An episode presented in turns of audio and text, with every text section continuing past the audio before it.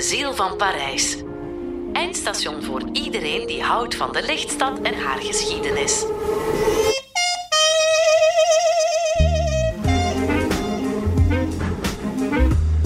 Bonjour, mijn naam is Rick van Puimbroek, journalist bij De Tijd en als reporter een fervent straatloper, omdat ik van dat oude motto hou. De straat is de universiteit van de journalistiek. Daar leer je het. Zo kwam ik de voorbije 30 jaar af en toe in Parijs en ik dacht dat ik de stad wat kende. Tot ik met Dirk Velge, auteur van De Ziel van Parijs, het boek waarop deze podcastreeks geïnspireerd is, door de Franse hoofdstad wandelde. Dirk loopt al meer dan 30 jaar door Parijs en is de beste man voor. Dat zal u merken als u tien afleveringen lang meewandelt. Maar het waren niet alleen de Chinezen die hier Nee, het waren niet revolutionaire ideeën opgepikt hebben. Absoluut niet. Er liep hier ook iemand rond die luisterde naar de naam Ho Chi Minh, eh, brenger van het licht. Stap je alvast mee op de metro? Als u soms denkt dat er veel doden vallen in deze podcast, dan heeft u dat goed opgemerkt. Er is al wat bloed gevloeid en heel eerlijk, vandaag komt er nog wat bij. Agenten Raymond Douce en Jean Donatini overleven deze aflevering immers niet. Zij hebben de pech op Carlos te stoten. Later valt met Deng Xiaoping en Ho Chi Minh ook al niet veel te lachen. Maar gelukkig passeren we aan het slot bij Picasso, de schilder. Maar als u denkt dat u zijn schilderij en zijn verhaal wel kende, dan moet u toch blijven luisteren. Welkom bij aflevering 8. C'est parti. Eerste halte, Rue Touillet. We staan in de Rue Toulier, eh, nummer 11, voor een huis waar in augustus 1902 blijkbaar de dichter Rilke gewoond heeft. Maar ik heb in uw boek niks gelezen, of toch niet het, een groot verhaal over Rilke. Nee, Maar we zijn er ook niet voor hem misschien. we zijn hier niet voor hem. We zijn hier voor een veel spannender verhaal, want in het huis op nummer 11, waar Rilke zijn rustige gedichten schreef, heeft de fameuze Nuit Brûlante plaatsgevonden op 27 juni 1975. La Nuit Brûlante. Ja, in alle kranten was het een geweldige schietpartij met verschillende doden. Kijk, al sinds het begin van de jaren 70 was de strijd tussen Israël en Palestijnen al uitgebreid tot het Franse grondgebied. Hè. Niet alleen met diplomatie, maar ook met aanslagen. Aanslagen, ja. Al in 74, een jaar voordien, in september, op een plaats die iedereen kent, maar misschien vergeten is ondertussen. Dat is net tegenover de kerk van Saint-Germain-des-Prés. Heb je de Brasserie Liep. Ja? En naast de Brasserie Liep had je vroeger een klein maar gezellig winkelcentrum, de drugstore Publicis. Gisteren passeerden we toevallig aan het Emporio Armani Café en alleen dat zien stond voor Dirk voor een associatie. Meer zelfs, hij vertelt het zo alsof hij erbij was. Gelukkig is dat niet altijd zo. Als Dirk die warme avond van 15 september 1974 op de hoek de boulevard Saint-Germain in de Rue de Rennes had gestaan, stonden wij hier vandaag niet, want dan had Dirk dit nooit kunnen navertellen. Dit is wat Dirk gisteren vertelde op die gedoemde plek. En dus de garçons van de Liep, die mensen lagen hier gekwetst op straat. Hè. Drie doden, twintig gewonden en al. En ze hebben met tafellinnen van de Brasserie Liep hebben ze de eerste hulp toegebracht hier. Ja. ja. Dat was een drugstore Publicis. De mensen kwamen hier de zondagavond een crème eten. En er was daar een cinema in. Ja, juweelwinkel, een coiffeur. Allee, je weet wel, zo'n galerijtje waar je zo wat kunt doorlopen. Hè. Jaren 70. En dat was een zondagavond. En dus hij komt daartoe, bam, een granaat van de eerste verdieping, boom, tot bij Lip. En die mannen van Lip zijn, ja, voordat de flikken en de ambulances daar waren, zijn zij eh, hier gekomen en hebben ze met de servietten en de tafelkleden eigenlijk die mensen geholpen. Angst regeert de stad, angst regeert het land. Parijs en bij uitbreiding heel Frankrijk zijn in de ban van de terroristen en worden dus letterlijk geterroriseerd. Zij voelen zich dan weer machtig. Wat ze vragen krijgen ze, wat ze eisen wordt uitgevoerd. Meer dan de angst regeren terroristen het land. Terug naar het heden, terug naar het nu, terug naar de Rue Toulier. Er komen nog meer ontploffingen in Parijs. En het is het moment waar juist de regering van Pompidou overgaat in de regering van Valéry Giscard d'Estaing. Voilà, de premier is Chirac, de minister van Binnenlandse Zaken wordt Michel Poniatowski. En ze hebben geen zin om al onmiddellijk bij hun aantreden ja, groot kabaal te hebben. Ja. En dus ze geven toe. Mhm. Dan krijg je nog een bijzonder geval op de luchthaven van Orly. Dat is al januari 75. Ja, je moet weten, Orly vroeger, dat was eigenlijk een soort attractie voor de Parijse gezinnen. Hè. Er bestond nog geen veiligheidsmaatregelen. In die tijd kon je gewoon op het grote bordes gaan. Je kon daar een ijsje eten met de ah, kinderen, een koffie drinken. En het was een groot genoegen om daar de Concordes te zien opstijgen, te zien landen, om heel die bedrijvigheid van de luchthaven... een beetje een uitstap voor, een beetje Parijse gezinnen. Of... Voilà, ja. Niet, niet, meer of niet minder. Trouwens, Gilbert Bécaud heeft daar een eh, heel mooi lied over gemaakt, Un dimanche à Orly. Je m'en vais dimanche à Orly sur l'aéroport. On voit s'envoler. Dat duurt natuurlijk tot wanneer er plots een figuur opduikt met een sportzak. En zomaar aan publiek uit die sportzak een soort granaatlanceerder tevoorschijn tovert die in elkaar zet en eigenlijk een projectiel afvuurt op een toestel van El Al, de Israëlische luchtvaartmaatschappij. Misdoel, hij treft een ander toestel, maar geen probleem. Want hij ontkomt? Hij ontkomt, hij verdwijnt opnieuw in het niets en hij duikt terug op. En deze keer zal het zijn hier, in het centrum van Parijs, in de Rue Toulier.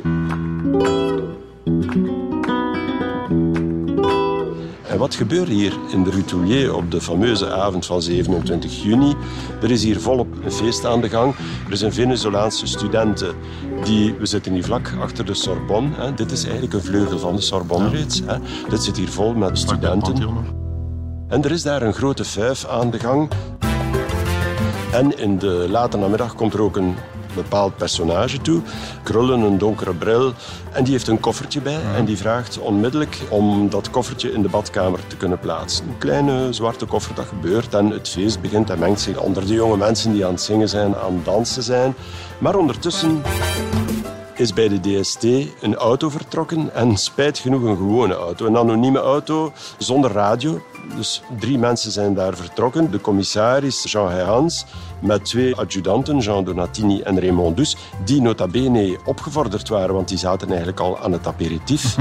Die dachten dat ze een verificatie gingen doen. Ze, ja, ze gingen verifiëren of dat die persoon, die luisterde dan nog niet naar de naam die we zullen onthullen, maar oké, men is op weg naar die plaats om die verificatie te doen. Uh, naar wie waren ze dan op zoek? Ze waren op zoek naar een genaamde Noureddin. En goed, ze gaan dus verifiëren wie die Noureddin is. Er was ook nog absoluut geen associatie, uiteraard niet, met de aanslagen die we daarnet vernoemd hebben. En ze komen toe en het is heel plezant, want Donatini en Douzi denken van ja, het aperitief kan hier verder gezet worden. Ze komen toe in de Rutoulier en uit de open ramen klinkt volop uh, salsa-muziek. Het politieverslag wordt ook verteld wat er speelt. Hè. Er mhm. speelt uh, Johnny Colon, namelijk Tierra va a temblar, de aarde gaat trillen. En inderdaad, op een, het geheel andere manier, zal binnen een paar ogenblikken de aarde trillen in de Rutoulier. En eerst gaat Jean Herans binnen met Jean Donatini en Raymond Douce blijft beneden met de verklikker. Die blijven in de wagen zitten, dus Moukarabal en Douce blijven in de wagen zitten. En op basis van een foto begeven ze zich tussen de gasten en ze gaan op zoek naar de man die op de foto staat. Al vrij snel vinden ze hem. U bent Noureddin? Nee, ik ben helemaal niet Noureddin en jullie vallen mij hier lastig.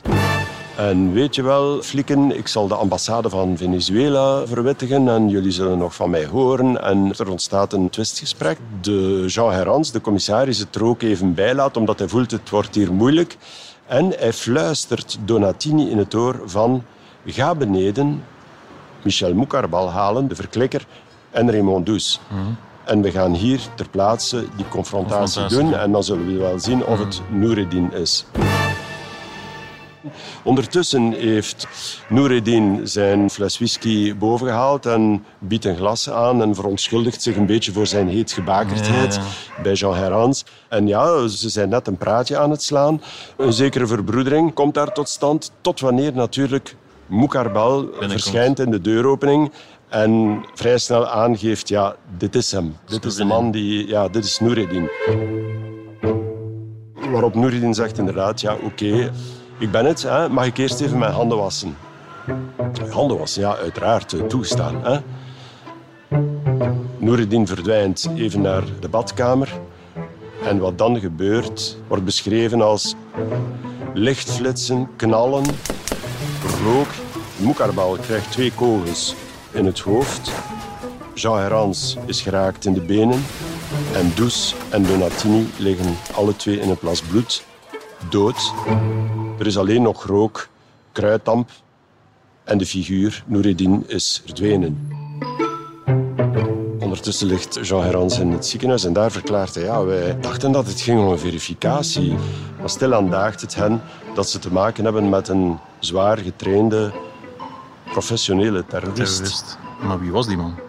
Wie was die man wel? Weten we dat dan? Ja, er is geschoten in de Rutelier. Ondertussen is dat onderzoek gebeurd.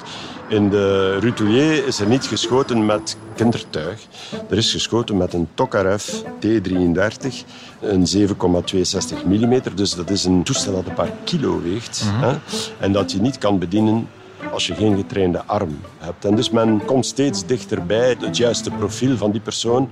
En heeft een fout gemaakt in de Rutelier. Hij heeft raak geschoten, maar eh, de vingerafdrukken zijn gebleven op de whiskyfles.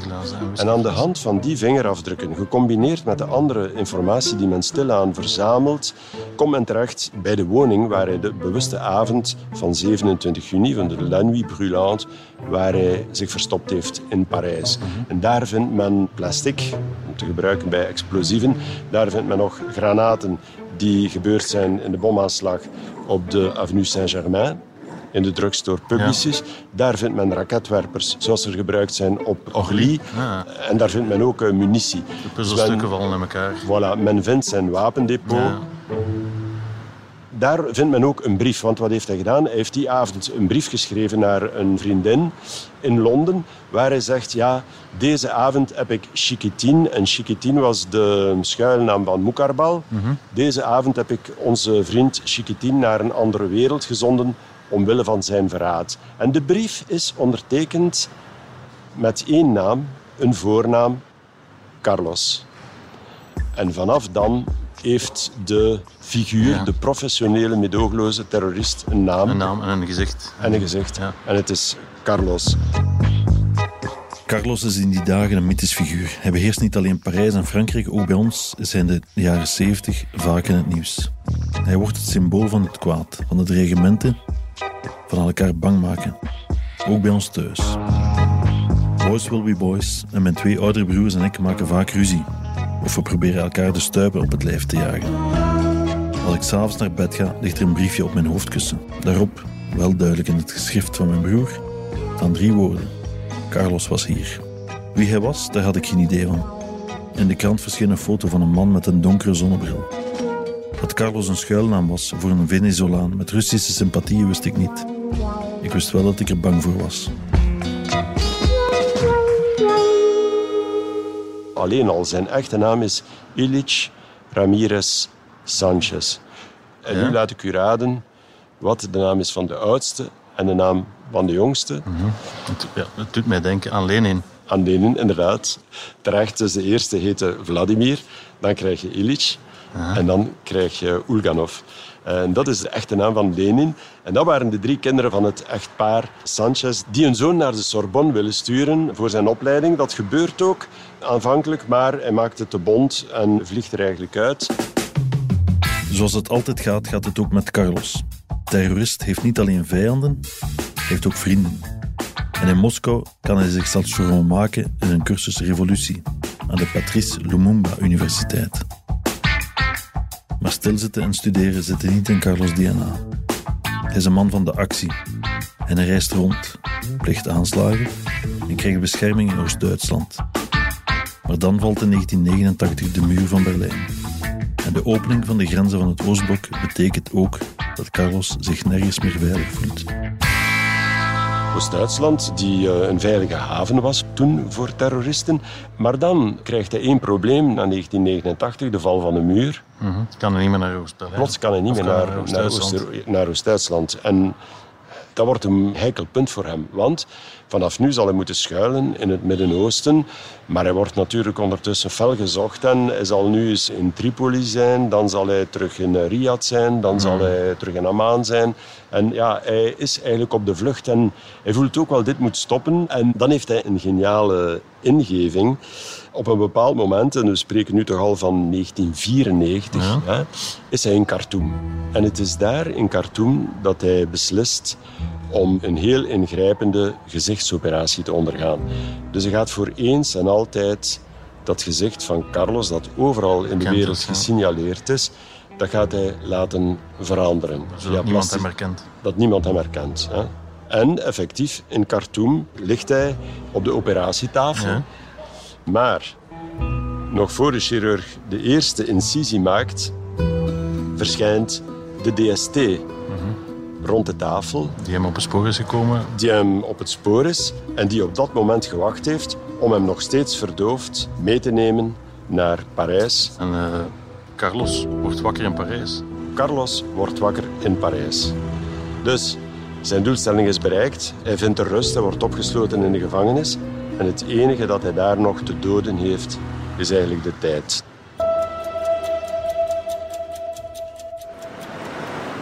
Zit hij hier in Parijs in de gevangenis? Of?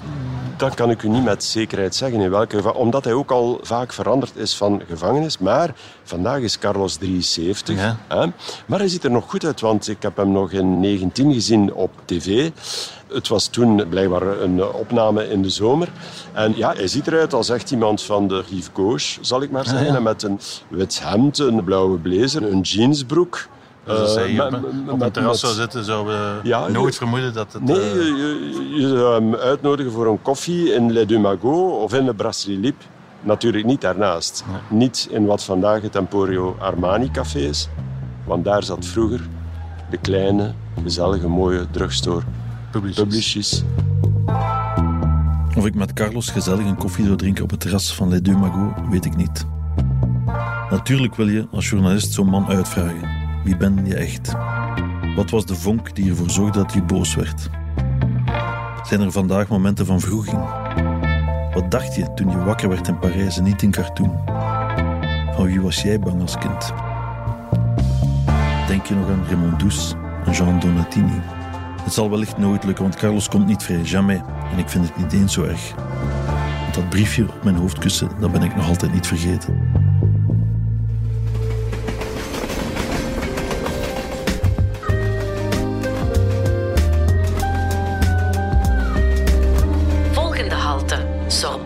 rue Victor Cousin. We zitten op een rustige bank op de Place de la Sorbonne. Het is zondag en kijken eigenlijk uit op de kerk van de Sorbonne. En de Sorbonne is voor mij, en voor iedereen waarschijnlijk, verbonden aan mei 68 revoluties, mogen we wel zeggen. Maar ja. het is blijkbaar voordien al een beetje een plek geweest, of altijd geweest misschien, van ja, revolutionaire inspiratie. Is dat een juist woord?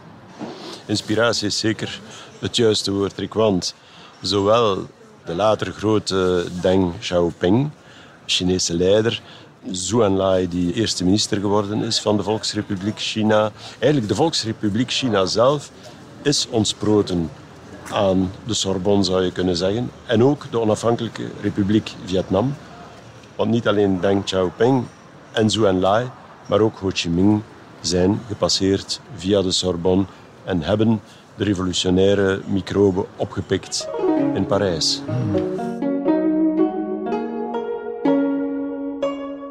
Die hebben hier gestudeerd? Die hebben hier gestudeerd, niet alleen gestudeerd, maar ook gewerkt. En dat kwam namelijk zo. We zullen beginnen met Chinezen. Ja. Rond de eeuwwisseling was China eigenlijk een verscheurd land. Het land werd verdeeld door warlords. En Japan, Groot-Brittannië, Frankrijk deden daar hun voordeel mee. Vergeten we niet dat eigenlijk al in 1860 koningin Victoria en Napoleon III een gemeenschappelijke expeditie naar China hebben gestuurd en die het zomerpaleis van Peking in brand heeft gestoken, waarna alle kunstwerken daar zijn geplunderd die enerzijds naar het British Museum zijn gegaan en anderzijds naar het kasteel van Fontainebleau zijn gegaan wat de Fransen betreft. En het is een beetje in die context dat er iemand opstaat. En die iemand dat is een Chinese intellectueel, Li Shizeng. En we zijn ondertussen 1912 en Li Shizeng is eigenlijk een filantroop, een bewonderaar van de Franse cultuur. Want zelf heeft hij gestudeerd in Parijs. Niet alleen hier aan de Sorbonne, maar ook bijvoorbeeld aan de landbouwschool van Montargis. Hij wist ook dat Frankrijk gereputeerd was voor zijn Grande École des Mines, Grande École des Ponts, des Chaussées. En dus zijn idee was van beloftevolle talenten, jonge mensen, massaal naar Parijs te sturen om hen daar bij te scholen in bestuurskunde. Dus er werden en masse jonge studenten naar hier. Ja, hij richt een beweging op die luistert naar de naam Étude et Travail. En Étude et Travail, wat was de bedoeling? Dat die jonge mensen die hij, meer dan 4000 heeft hij er gestuurd, dat die jonge mensen eigenlijk in Frankrijk, maar voornamelijk in Parijs, niet alleen zullen studeren, maar ook moeten werken om die studie te betalen. En daar krijg je plots een heel explosieve mix. Hè? Want zonder dat die Shizeng het besefte, zet hij eigenlijk de kat bij de melk. Melk. 100 jaar geleden was er van internet geen sprake en even met Ryanair goedkoop naar een ander land in Europa vliegen was niet mogelijk. Laat staan naar een ander continent. Dus die Chinezen die naar hier kwamen, belanden in een wereld die ze niet kenden en waar ze geen woord van begrepen. Ik moet denken aan mijn grootvader, die in die jaren nog jong was. Hoe zou hij, die man van hier, aarden in het China van toen? Gepensioneerde missionarissen die in de jaren 30 naar daar trokken, vertelden me later avontuurlijke verhalen. Zo moeten die Chinezen zich dus bij ons gevoeld hebben. Niet alleen door de taal, maar vooral ook door wat de taal zei en betekende. Of nog duidelijker, door dat andere leven hier. Hij stuurt die mensen naar Parijs om hen te vervolmaken in bestuurskunde. Maar ze leren daar niet besturen. Ze leren daar eigenlijk Ja. besturen omver te werpen. En, en een van die mensen is Deng Xiaoping. Ja, op jonge leeftijd komt hij aan al in Marseille, waar hij gaat werken in verschillende fabrieken. En uiteindelijk komt hij terecht in Parijs, waar hij kan starten bij de fabrieken van Renault in Billancourt. Als arbeider echt. Als arbeider, student, ook de latere premier van de Volksrepubliek, Zhou Enlai, die komt naar Parijs en in 1921 sticht hij hier zelfs de Parti Communiste Chinois. En dat gebeurt in de rue Godefroy aan de Place d'Italie, die dan eigenlijk al een soort van kleine Chinatown is. En ja, om je aan te tonen hoe ze bijna letterlijk die revolutionaire ideeën exporteren, hè, wanneer Zhou later zal betrokken zijn bij de opstand van Shanghai. Ja. En waar zijn naaste compaan gevat wordt en onthoofd wordt, zo ontsnapt, dan zal hij die opstand van Shanghai ook de commune van Shanghai noemen. Ja, een beetje Waarom? een Omdat hij, de- ja, hij was enorm gefascineerd in Parijs door de figuur van Robespierre. Ja. Hij was later gefascineerd door de commune. En er is een postkaart die hij stuurt naar zijn geliefde Mhm. in China. Aan de ene kant een afbeelding van Robespierre. En aan de andere kant schrijft hij... Ik hoop dat ik op een dag ook arm in arm met jou de guillotine tegemoet mag treden. hè. Dus hij was ervan overtuigd dat hij revolutionaire dood... Ja, ja, zo. eh, wat het meisje daarvan dacht, dat, Dat is, eh, dat weet ik niet. Dat- dat heb ik niet kunnen terugvinden. Maar ja, sowieso in eh, 1949 stichten Mao Zedong, maar ook Deng speelt daar een rol in, Zhu speelt, sticht men de Volksrepubliek China. Ja. Deng wordt secretaris-generaal van de partij en in de jaren 80 is hij het wel die dan Ja. de grote sprong voorwaarts in China ontsluit eigenlijk voor een stuk voor het buitenland en die ook de dictatuur van het proletariaat iets mildert en erin slaagt om een soort economisch ja, socialisme toe te laten in China. Je hebt daarnet het woord liberté laten vallen. Hebben die daar nog iets aan overgehouden? Is Deng op een of andere manier een beetje een Fransman gebleven ook ooit? Of, eh, Wel, wat ik in elk geval teruggevonden heb, is eh, in een van zijn notities, is dat hij heel graag koffie, croissants nuttigde in een cafeetje aan de Place d'Italie. En dat hij later nog bij elke gelegenheid Ja. waar het kon en waar hij er kon aangeraken, dat het hem erg smaakte. En dat het altijd zijn herinneringen terugbracht naar die dagen in de buurt van de Place d'Italie. Zelfs Deng Xiaoping kon dus genieten van een tas koffie en een Franse croissant. Voor hem was het een beetje als een Madeleine van Proust. At hij een croissant, dan zat hij zomaar terug in Parijs. Ik vond Deng altijd een vreemd mannetje als hij op tv verscheen. Zo te zien klein, maar hij had een ijzeren willetje. Anders maakte hij die carrière niet, in het land en in de partij.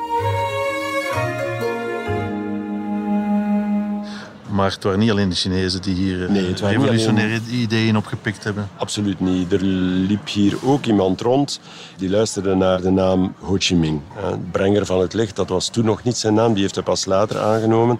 Maar de jonge Ho Chi Minh die is geboren op het moment dat Frankrijk nog een groot koloniaal rijk was. En een van die koloniën, dat was eh, l'Indochine. En l'Indochine was toen nog opgesplitst in drie grote eenheden. Je had drie staten. Je had Cochinchina, hè, dat is Zuid-Vietnam. Je had Annam, dat was Centraal-Vietnam. En Tonkin, dat was eigenlijk Noord-Vietnam.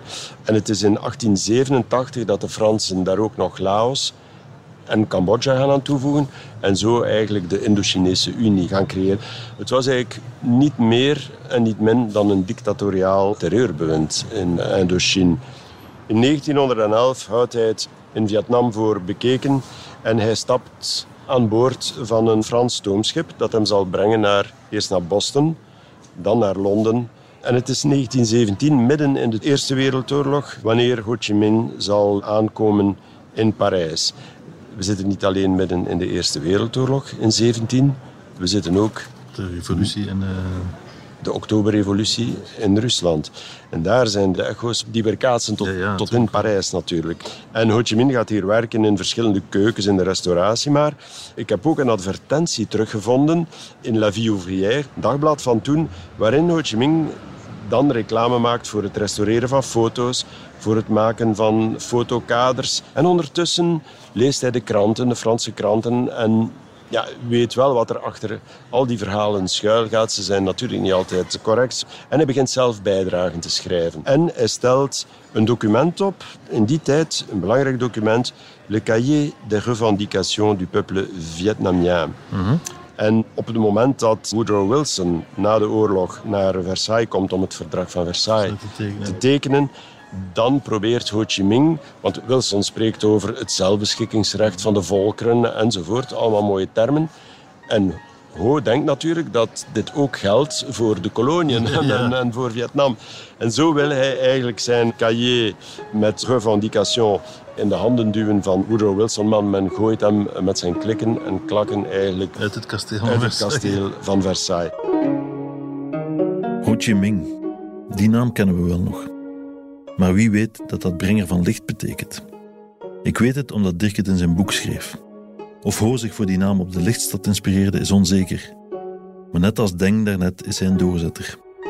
Hij is aanwezig op socialistische congressen in Frankrijk en spaart er zijn kritiek niet. In 1920 splitst hij op het congres van de Section Française de l'Internationale Ouvrière, de SFIO, in Tours, zich met een paar andere mistevredenen af en hij richt de Parti Communiste Français op, omdat hij vindt dat die SFIO een veel te mak standpunt inneemt over kolonisatie. Ho laat zich niet zomaar van zijn standpunten afbrengen.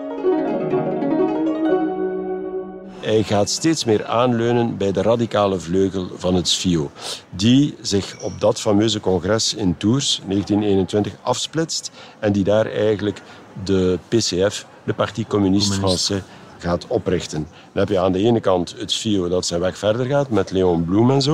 Dan heb je aan de andere kant de Communistische Partij die ook onmiddellijk toetreedt tot de derde internationale. Dus eigenlijk tot Moskou.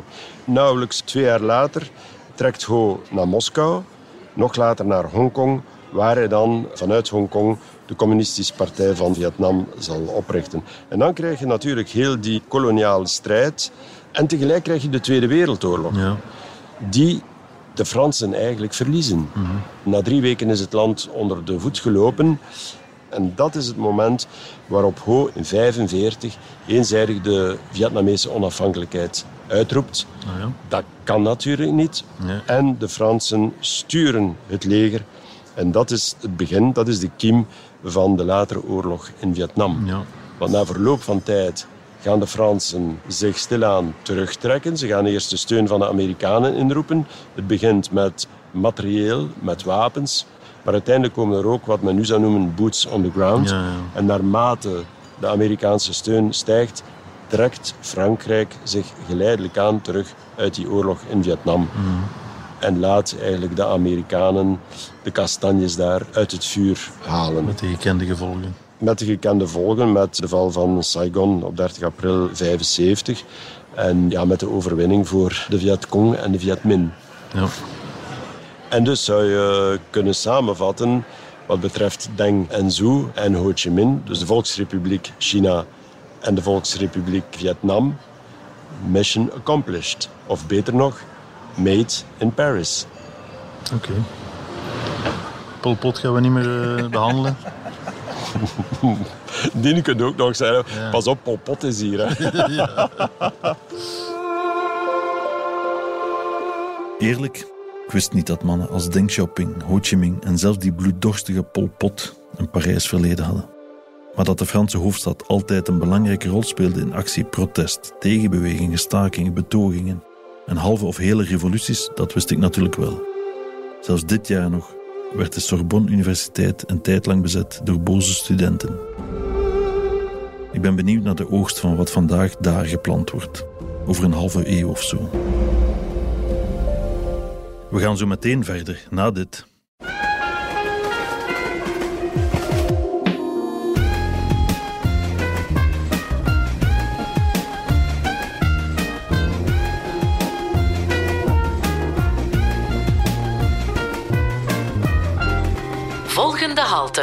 Rue des Grands Augustins. We staan in de Rue des Grands Augustins, nummer 7, waar eh, Pablo Picasso gewoond heeft van 1933 tot 1955. Inderdaad, en waar hij ook in 37 in opdracht van de Spaanse regering, de Republikeinen, Guernica geschilderd heeft. Hier in dit Ehm, huis heeft In dit huis, ja. Je, kijk, zie je helemaal boven dat het afgeschuinde dak. Mhm. hè, daar was eigenlijk zijn atelier. Nu, het schilderij had dermate grote groot, afmetingen ja. dat het eigenlijk niet kon rechtstaan. Ah, oké. Dus hij heeft het moeten schilderen terwijl het doek schuin was opgesteld wordt om eigenlijk binnen te kunnen in dit atelier. Maar dat betekent ook dat hij dus hier woonde tijdens de oorlog. Ja, mhm. Maar bij het uitbreken van de Tweede Wereldoorlog is Picasso eigenlijk al heel gekend. In 36 werd hij al benoemd tot eredirecteur van het Prado, het belangrijkste museum in Spanje. En dan in 39 volgde er in New York, in het Museum of Modern Art, het MoMA, Picasso 40 Years of His Art. Dat was eigenlijk al een retrospectieve met 350 werken. Dus Ja. Picasso was dan eigenlijk al een welgesteld, gerenommeerd artiest. Ja. En hij brengt de oorlog door zoals zoveel Fransen. Eén, hij besluit van in Parijs te blijven. En het wordt een periode waarin hij zal beslissen om vooral zich te concentreren op zijn werk. ja. Schilderen, boetseren, beeldhouwen. Op dat moment is hij ook eigenaar van een kasteel in Gisors, buiten Parijs, richting Normandië. En daar bevindt zich zijn beeldhouwatelier, terwijl schilderen, dat zal hij meer doen eigenlijk hier in de Rue des Grands Augustins, waar we nu staan. En ja, in de oorlog maakt het toch enkele spannende momenten mee, want hij is natuurlijk de schilder van Guernica, Ja. wat een aanklacht vormt een, eh, een, eh, tegen geweld, tegen oorlog. En het bombardement van het stadje Guernica is ook gebeurd met medewerking van Duitsland en Italië. Hij had een stelling ingenomen. Aan de andere kant is het natuurlijk iemand. Hè. Men kan hem Ja, ja. niet zomaar iets maken, maar hij krijgt toch wel regelmatig bezoek. Zij het enerzijds om hem te intimideren, anderzijds soms om proberen werken van hem aan te kopen. Mhm. Maar hij krijgt ook bezoek van Otto Abets, de Duitse ambassadeur in Frankrijk, Mhm. die een fotoalbum ziet liggen bij Picasso en die daarin een afdruk ziet van Guernica en hem de vraag stelt: C'est vous qui avez fait ça? Waarop Picasso zou geantwoord hebben: Non, c'est vous. En gedurende die hele oorlog doet Picasso eigenlijk niets speciaals. Hij laat zich niet opmerken. Hij houdt zich niet bezig met verzet, met resistance. hij schildert en hij beeldhouwt. Hij schildert en hij beeld. En hij sluit zich eigenlijk vooral voor een groot stuk op hier in de Rue des Grands Augustins. Hij wordt wel een keer betrapt op une journée sans viande, hè, dus want het vlees is gerantsoeneerd. Hier in Le Catalan, een restaurant verder in de straat, boven een Royal Chateaubriand.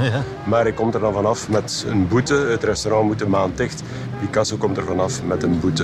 Ja, zijn werk wordt dat ook verkocht in de, in de oorlog? Zijn werk wordt verkocht in Want de ja, oorlog. Je zou denken in die periode is er misschien weinig geld Ja. of weinig handel. Of...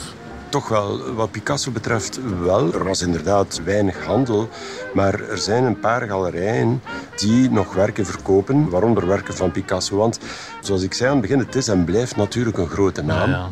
En hoewel er werken van hem zullen vernietigd worden, Picasso blijft bronzen maken in de oorlog. En iedereen vraagt zich af, terwijl eigenlijk in Parijs bronzen standbeelden in het kader van het metaalplan, mm Vieux Gros Paris, hè, dus een nazi-metaalplan voor Groot Parijs, eh, de oorlogsindustrie te voorzien van staal, worden meer dan 140 standbeelden gesmolten. om dat te gebruiken. Om dat te gebruiken. Nu moet ik wel zeggen dat achteraf men berekend heeft dat dat eigenlijk peanuts was. En dat het eigenlijk veel meer een psychologische bedoeling had. Wie is er gesmolten? Voltaire, Condorcet, Danton, uh, de generaal Mangin, Charles Mangin, de grote held van de Eerste Wereldoorlog. Wat komt Arno Breker plots in de ziel van Parijs doen? Wel, Picasso had de vrouw van deze Duitse beeldhouwer geschilderd. En dat had voor een band gezocht. Met Breker, en zo onvermijdelijk zelfs, met de allerhoogste macht in Duitsland, genaamd Adolf Hitler. Brons werd gerantsoeneerd en moest zoveel mogelijk gebruikt worden voor de wapenindustrie. Maar dankzij Arno Breker kon Pablo Picasso er toch zijn gangetje mee blijven gaan. Dan komt de bevrijding. Parijs was vanaf 15 augustus, dus uh, ja, bijna 14 dagen voor de officiële bevrijding van Parijs, is het verzet bovengronds gekomen. Is de Franse politie gekanteld en is beginnen het verzet te steunen. En er werd vanaf dan openlijk geschoten, heen en weer gevuurd in de straten van. Mm. Parijs. Het is ook tot grote ontstentenis van de Gaulle dat de twee personen die aan de Franse kant de capitulatie van Choltitz, de bezetter van Parijs, ondertekend hebben. Ja, dat was Leclerc, mhm. maar aan de andere kant Rol Tanguy. En Rol Tanguy was ja, de grote communistische leider eigenlijk van Les Francs-Tireurs et Partisans. Waarom vertel ik dat? Omdat die partij na de oorlog is veel machtiger dan wij het wellicht ooit geweten hebben. Hè. Mhm. Ze positioneren zich onmiddellijk als de partij van de bevrijding, le Parti de la Résistance. Maar ze positioneren zich ook als le Parti de la Renaissance. Zij hebben niet alleen het bloed en zweet geleverd voor de bevrijding, maar zij gaan nu ook meewerken aan de heropbouw van Frankrijk. Ze mhm. willen fabrieken, ze willen gewoon letterlijk en figuurlijk bouwen, werk verschaffen. En dat klinkt natuurlijk als muziek in de oren van honderdduizenden arbeiders die graag willen dat er na de oorlog terug brood op de plank komt enzovoort. Maar ze zijn eigenlijk ook de partij van, wat ik zou zeggen, de nieuwe waarden op dat mhm. moment. Vrede, solidariteit, vooruitgang door wetenschap. De nieuwe kunststromingen zijn ze genegen. En ze slagen er ook in om naast arbeiders en natuurlijk politici, om ook heel veel kunstenaars aan te trekken. Veel schrijvers, dichters zoals Paul Éluard, Louis Aragon, Elsa Triolet waren lid van de communistische partij. Maar ze zoeken natuurlijk nog een fantastisch symbool, symbool een boegbeeld. Hè? En die vinden ze. Dat wordt niemand minder dan Pablo Picasso, die na de oorlog officieel toetreedt tot de communistische partij, maar met grote pump en circumstances. Hij komt echt binnen door de grote poort. Op de eerste pagina van L'Humanité verschijnt er een lofdicht op de allergrootste schilder, niet alleen van ja, in Frankrijk of Europa, maar van de wereld. Het was een lofdicht op de grote Picasso, die op dat moment ook gepositioneerd werd als le monument de la résistance. Terwijl Picasso, in tegenstelling tot zijn vrienden Paul Éluard en Louis Aragon, helemaal niet actief geweest is eigenlijk in de resistance. En uh, heb je er een idee van waarom dat hij, want hij liet zich dan toch als symbool gebruiken? Of waarom wilde hij lid worden van een communistische partij? En waarom liet hij ook toe dat ze dat propageerden, dat hij het was? Is daar een reden voor?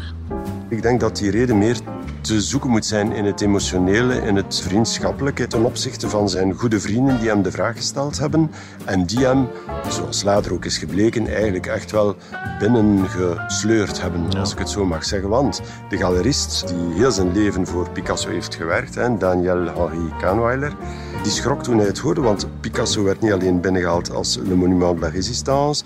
De communisten, de PCF, gebruikten Picasso ook om hem aan het hoofd te zetten van een commissie, een zuiveringscommissie, voor de kunstenaars die gecollaboreerd hadden.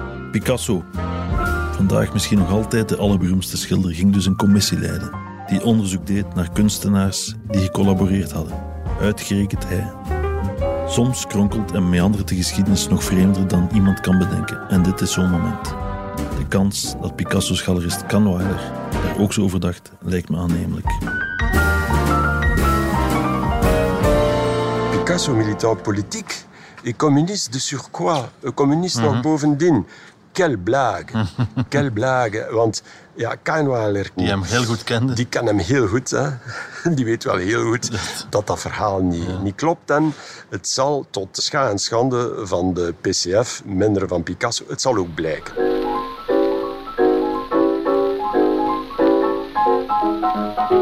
Ja? Ja, want... En dat komt al snel tot uiting. Als je kijkt naar eh, enkele doeken van Picasso onmiddellijk na de oorlog, dan is een van de doeken die daarbij zit uh, Joie de vivre.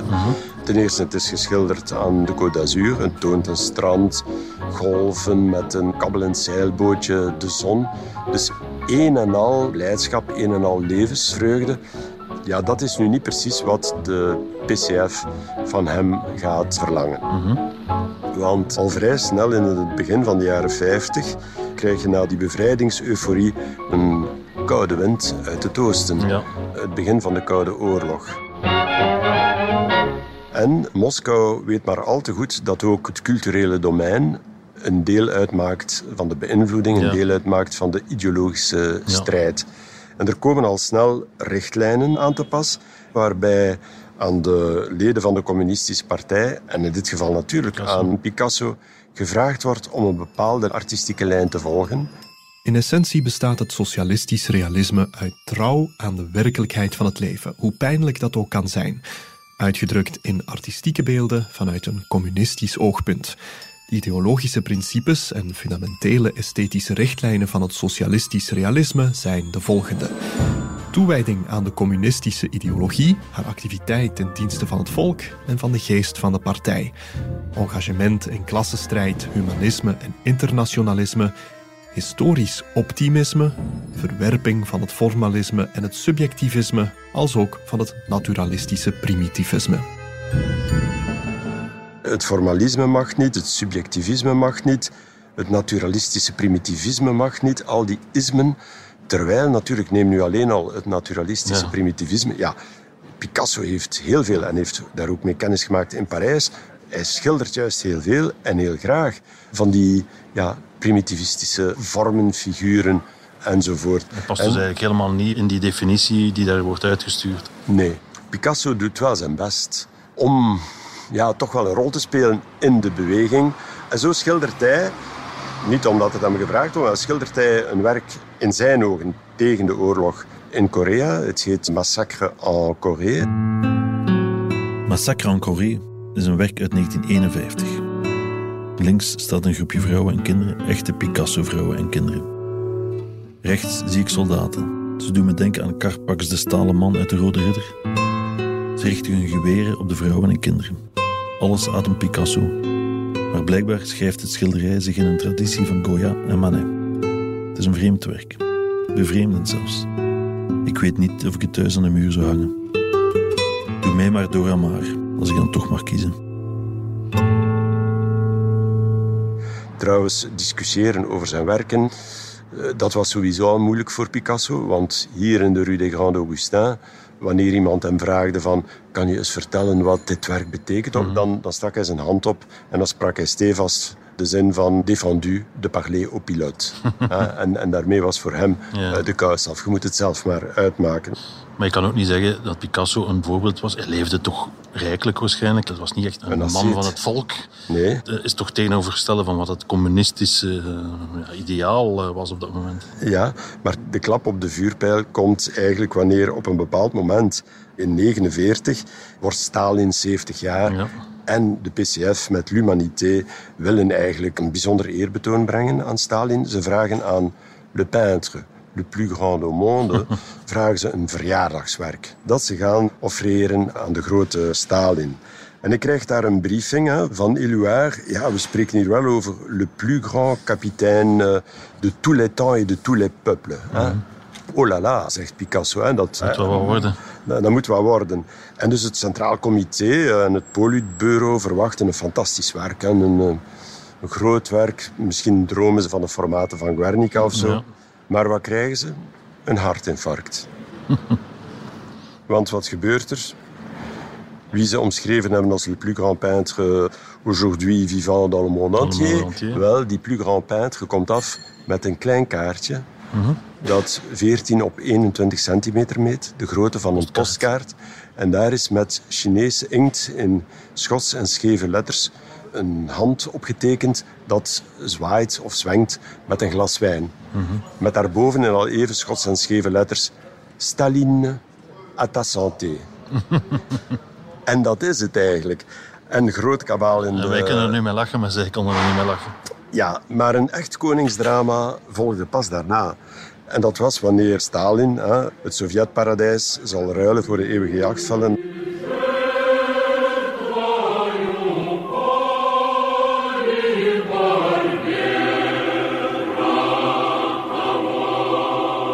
Ook nu krijgt Picasso terug een hele briefing van wat men van hem verwacht.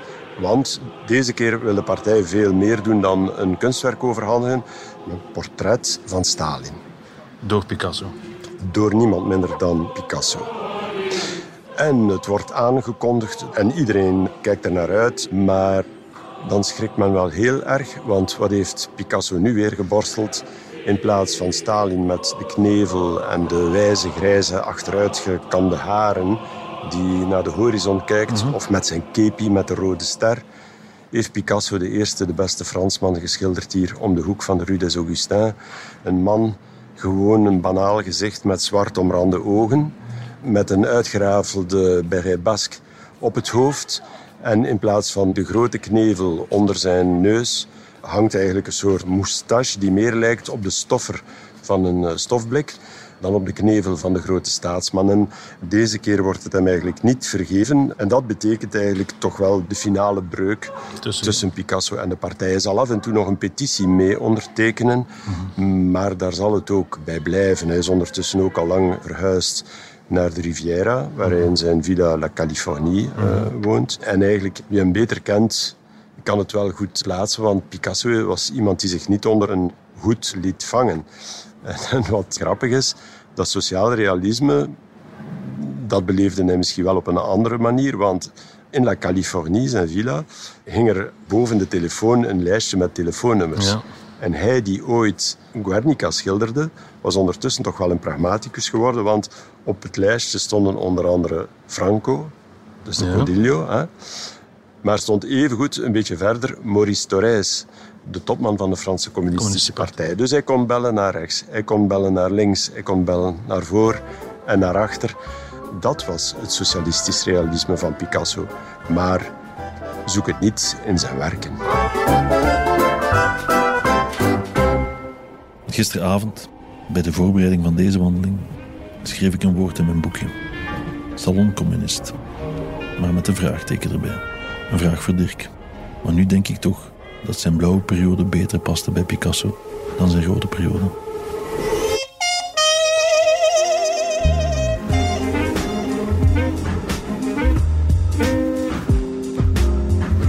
Eindstation Terminus.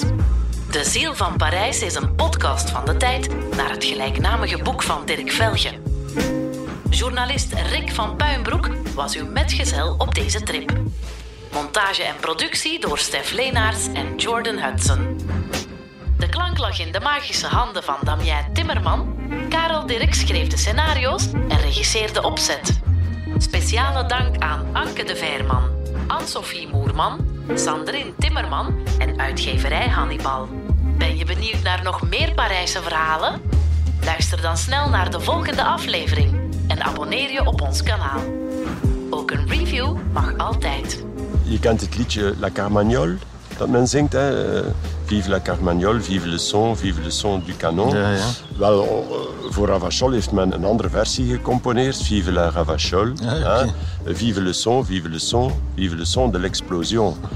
dus dat, ja, dat was eigenlijk een held. Merci beaucoup et à bientôt.